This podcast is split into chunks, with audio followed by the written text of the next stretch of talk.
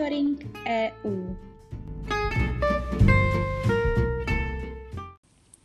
Zastoupení Jihomoravského kraje při Evropské unii vám přináší i tento týden ty nejnovější informace o dění v EU.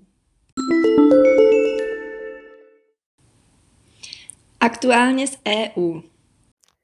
Míra inflace v Evropské unii i v eurozóně v srpnu prudce vzrostla a dostala se tak na nejvyšší hodnotu za téměř 10 let.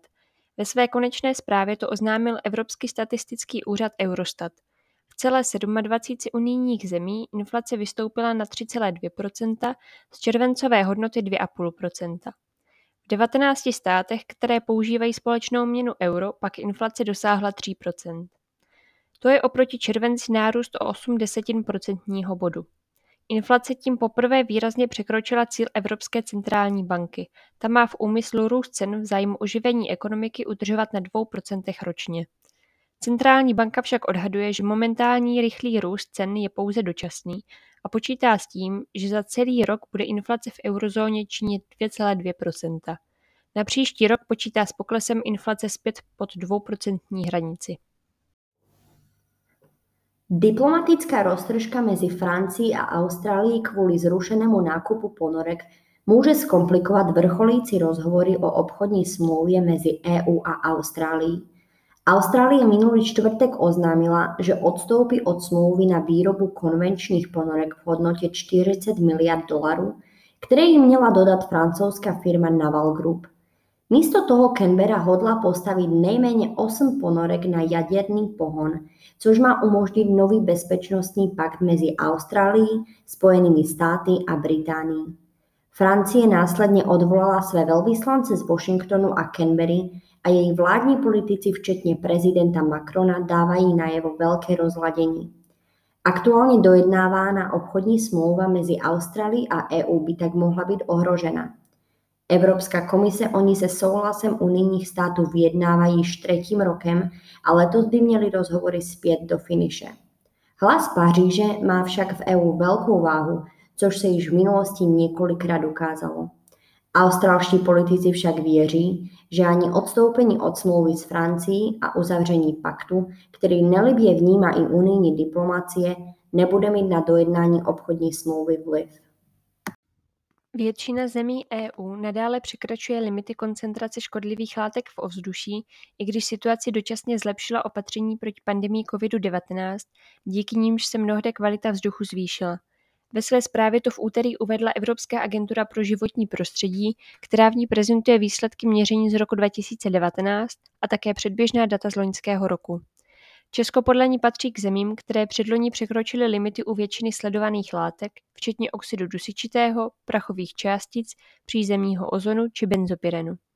Alespoň jeden z limitů pro škodlivé látky loni nedodržela většina zemí EU.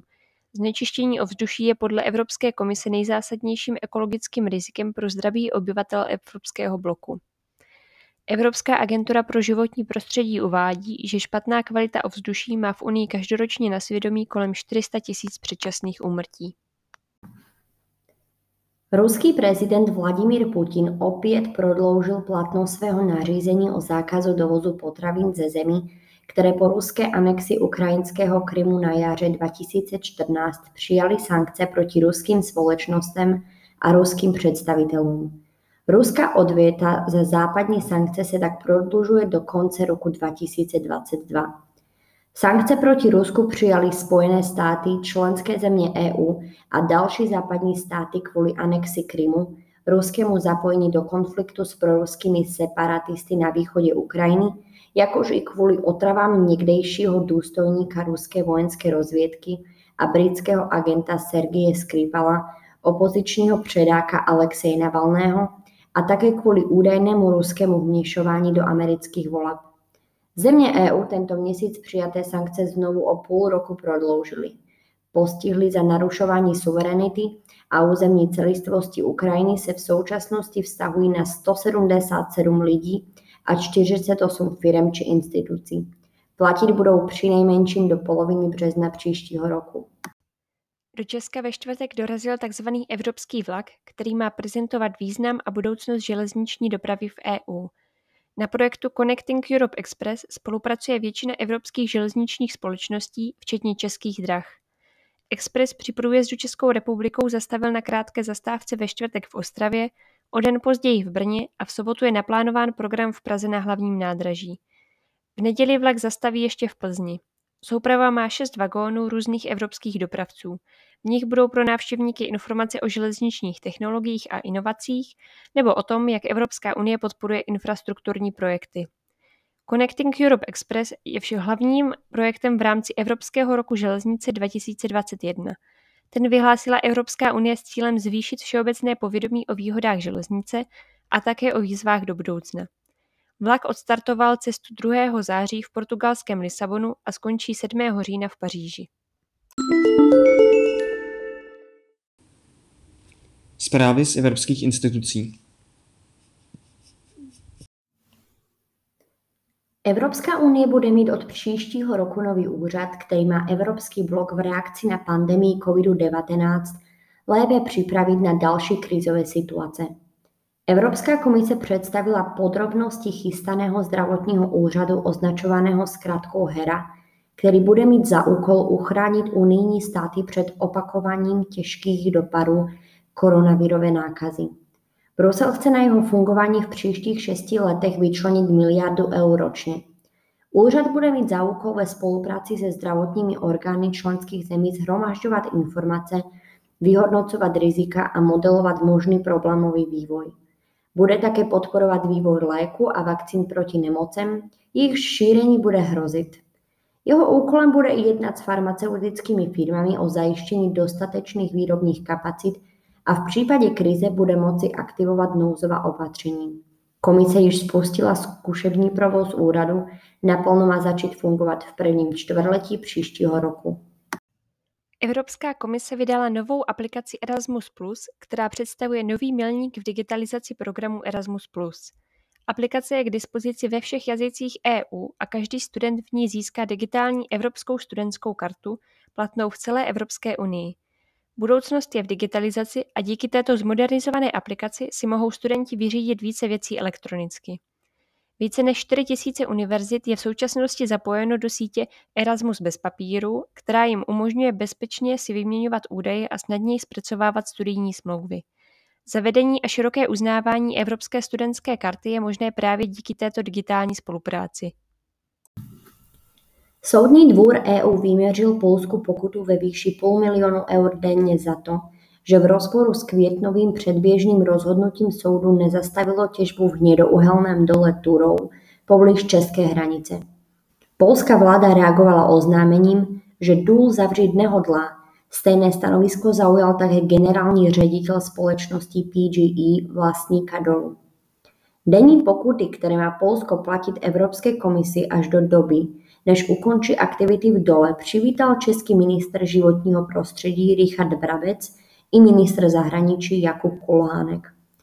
Z výši uložené sankce naopak vyjádřila nespokojenost organizace Greenpeace.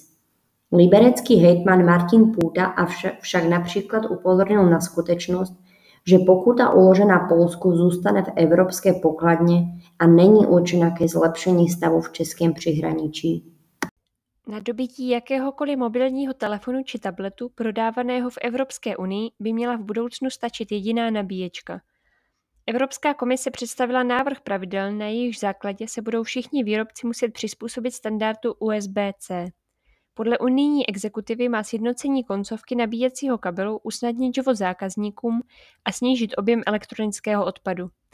Návrh počítá rovněž s tím, že výrobci nebudou ke každému přístroji přibalovat nabíječku, jako je tomu doposud. Pokud návrh podpoří Evropský parlament i členské státy, skončí do několika let prodej jiných typů než je USB-C. Výrobci rovněž budou prodávat nabíječky odděleně od přístrojů. Zprávy z činnosti zastoupení ve středu 22. září se zastoupení zúčastnilo online události na téma aplikovaný výzkum a inkluzivní společnost. Rozmanitost a inkluze patří mezi hlavní témata agendy EU. Táto akce se zaměřila na roli vysokoškolského vzdělávání a aplikovaného výzkumu. Evropská populace se stává rozmanitější a vytvořit inkluzivní společnost je náročnější. Během setkání byly nastíněny možnosti, jak se mohou vzdělávací instituce stát inkluzivnější a jak mohou přispět k inkluzivní společnosti. Řečníci se shodli, že neexistuje žádný univerzální postup k řešení sociálních i vzdělávacích nerovností. Byla zmíněna důležitost spolupráce mezi formálními i neformálními vzdělávacími institucemi a městy.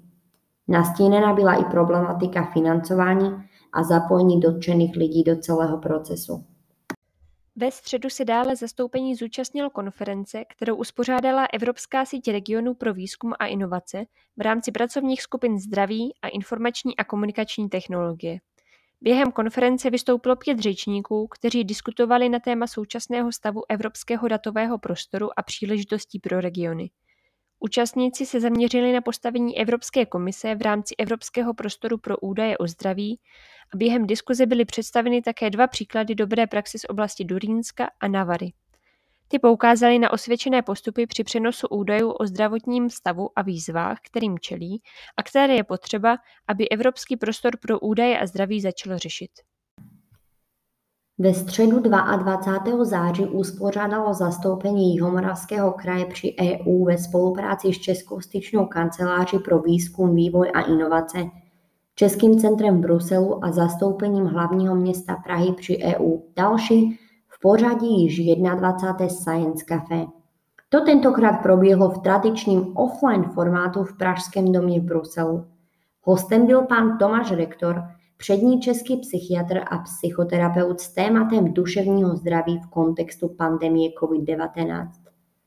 Kromě negativních dopadů pandemie na naše fyzické zdraví i duševní stav, pan rektor zmínil také pozitivní externality pandemie, jako například zdůraznění hodnoty osobních vztahů či uvědomení si benefitů, které byly před pandemí považovány často za automatické. Diskutovány byly také změny na pracovišti vyvolané pandemí, duševní zdraví dětí či problematiky fake news a hoaxů v kontextě pandemie. Akce byla moderovaná Luizou Bejaro Campos, morskou bioložkou a propagátorkou vědy z Evropského institutu pro komunikace vědy. Další informace a celou fotogalerii najdete na našem webu. Ve čtvrtek 23. září se zastoupení zúčastnilo online události na téma jak Kopernikus pomáhá evropským regionům lépe udržovat a pěstovat evropské lesy. Online konference proběhla v rámci iniciativy Copernicus for Regions, do které je zapojena síť evropských regionů využívajících vesmírné technologie, Evropská komise a Evropská vesmírná agentura.